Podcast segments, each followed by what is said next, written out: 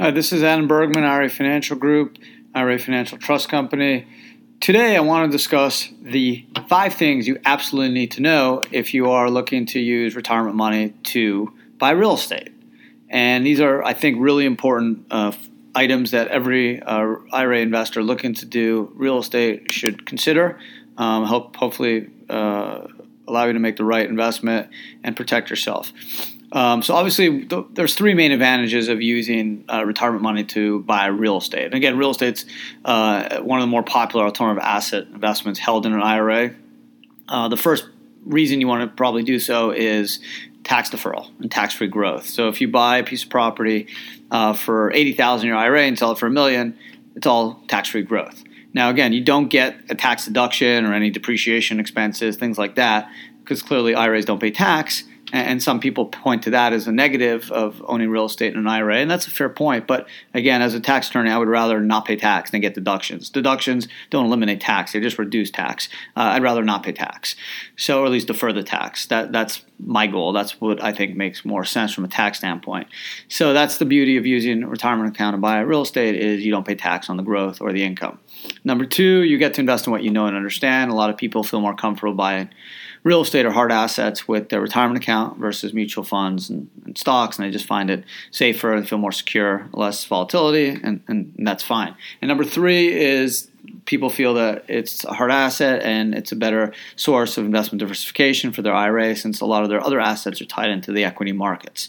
So that being said, there's really let's get to the five things you absolutely need to know before buying real estate with your IRA. Number one, do your research. You know, real estate can be complex involves various components. There's things to keep in mind, like the type of real estate, the marketplace, the location, uh, costs involved, taxes, improvements, expenses. You need to know a lot about real estate. It's not just deciding uh, whether you're going to buy Google or Facebook or GE. You need to know a lot about the area you're buying in, the type of property it is, the condition, uh, the quality, the roof, the, the land, the zoning. I mean, there's a lot of things that go into play. So do your research, know what you're buying, know where it is, make sure you can see the asset, do your research, and make sure it's a good price and you're comfortable with it. Number two, the price does matter because uh, you're not using personal money. You're using IRA money. So you're going to be limited in, in how much you could spend based off your value of your retirement account. So if you have, if you have $100,000 in your IRA and the property is 180, it, it, you're going to need to get a loan. If the property, if you have 100 and the property is 99, it could be tight because there's things you need to consider. Real estate has ongoing expenses like taxes, repairs, and improvements.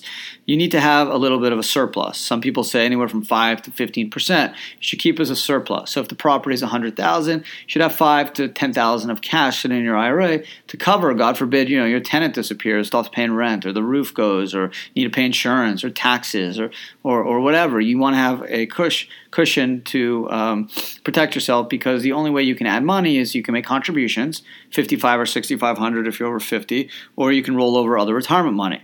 Or you can get a loan if you've capped uh, all your retirement money and used it and you, you have no surplus in your retirement account, you can borrow it from a third party, non disqualified like a bank.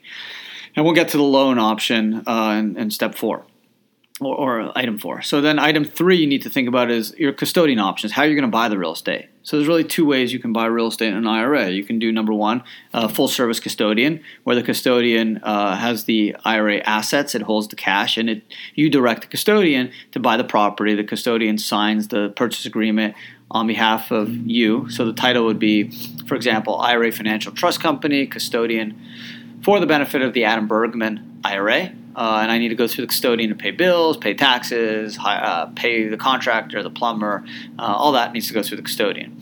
Uh, or you can do what's called checkbook control, which has gotten really popular over the last 15 years or so.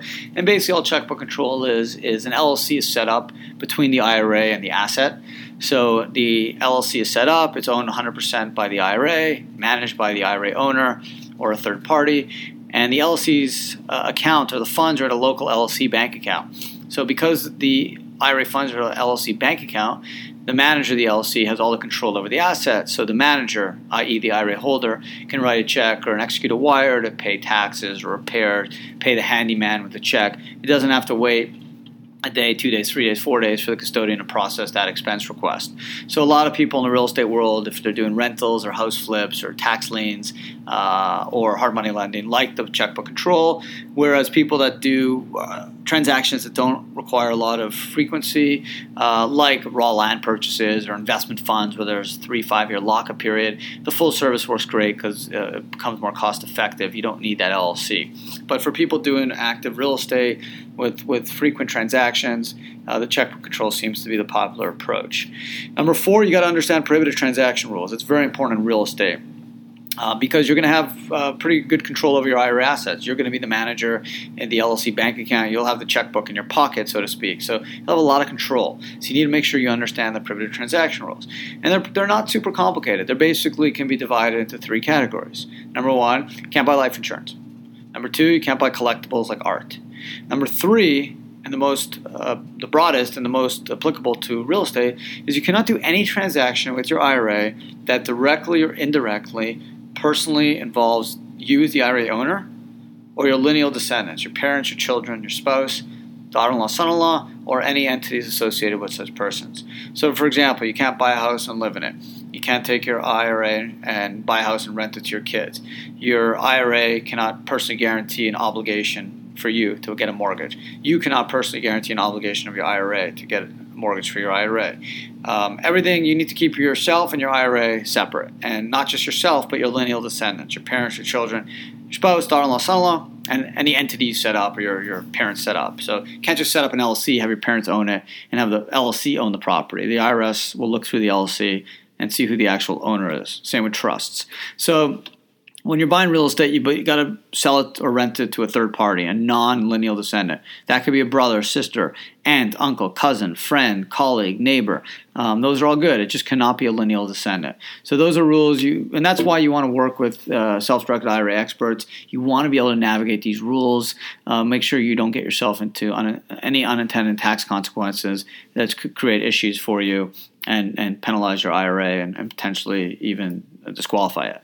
And the fifth item that you should think about is, is if you use leverage alone, uh, you need to consider unrelated business taxable income rules. So if the property is $100,000 and you only have 75 in your IRA, you need to come up with that 25 as well as a little bit of surplus. So some people will borrow money from a non-disqualified person. Again, remember, a non-disqualified person is anyone other than a parent, child, spouse, daughter-in-law, son-in-law, or you. So if you're the IRA owner, you can't personally guarantee the obligation of your IRA because that's a prohibited transaction. So you need to get a non recourse loan.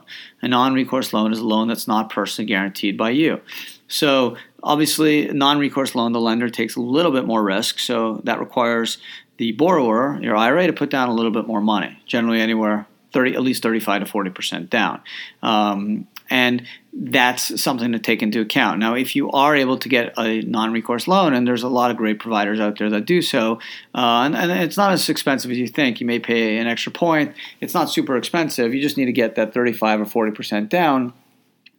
But if you are if you are going to use non-recourse loan, there's a tax called unrelated business taxable income or UBIT UBTI, which could be triggered. And basically, the way it works is the IRS is saying, hey, if you're an IRA and you're using leverage, it looks more like a business than an investment, and we're going to tax you as, as such. And the trust income tax rates apply, and they're uh, capped at 37%. So they're quite high. They're higher than capital gains rate, and that threshold pretty much starts at like 15,000 bucks. So it's a very low threshold to get that 37% highest tax rate. Now, to give you an example how it works, if you put down 50,000 of cash in your IRA and borrowed 50,000, you have an equity to debt ratio of 50-50 if the net profits from the rental income, let's say, were ten thousand bucks, 50% of that, which is attributable to the debt portion, will be subject to this UBIT tax, which again can, could travel as high as 37%.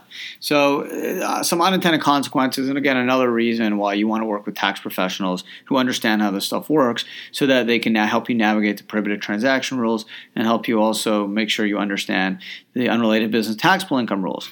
Now, how do you get around this? There's one option, it's called a blocker C Corp uh, President Trump lowered the C Corp tax rates to 21%. So you can set up a C Corp to own the real estate owned by your IRA, and you'll reduce the UBIT tax from 37 to 21%. So that's one option. Um, or you just may not do the investment, or you can do a loan instead of an uh, equity ownership. because the loan would generate in- interest. Um, but most people want to, or not most people, but some people want to buy their real estate and own it through their IRA. And, and the only way to to limit the UBIT if you are going to get a non-recourse loan is the C corp blocker. So those are the five items you absolutely need to understand before using a self-directed IRA to buy real estate. Uh, number one, do your research. Make sure you know what you're buying. Number two, the price matters. Make sure you can afford what you want to buy in your IRA think about whether you're going to do full service IRA or checkbook control. Um, understand the privilege transaction rules. Work with experts. There's great information online. We have tons on our website. Videos I've done on privilege transactions. You can check them out on YouTube. Um, a lot of great info. So there's no reason people aren't aware of this stuff. And again, if you're using leverage, beware of unrelated business taxable income. It can come out and and bite you and really turn a very profitable, uh, tax advantageous investment into something uh, that just doesn't work for you. Um, other than that, if you're you know IRAs are able to buy real estate, they're very popular. It's probably it's definitely the most popular ass, alternative asset in, in a self-directed IRA. Uh, do your research, uh, talk to people, and, and make sure you're comfortable doing it because it's your retirement money, your hard-earned uh, savings. So you want to make sure you're making a educated and, and wise investment. Uh, Adam Bergman, IRA Financial. Uh, I appreciate you listening. Um, if you have questions, comments, you can email me at adamb at IRA Financial Group. You can hit us up on Facebook, Instagram, Twitter at, at IRAFG, uh, LinkedIn. Love to hear from you. Uh, any questions or if you have uh, ideas for another podcast, uh, just let me know. Thanks for listening, and until next time.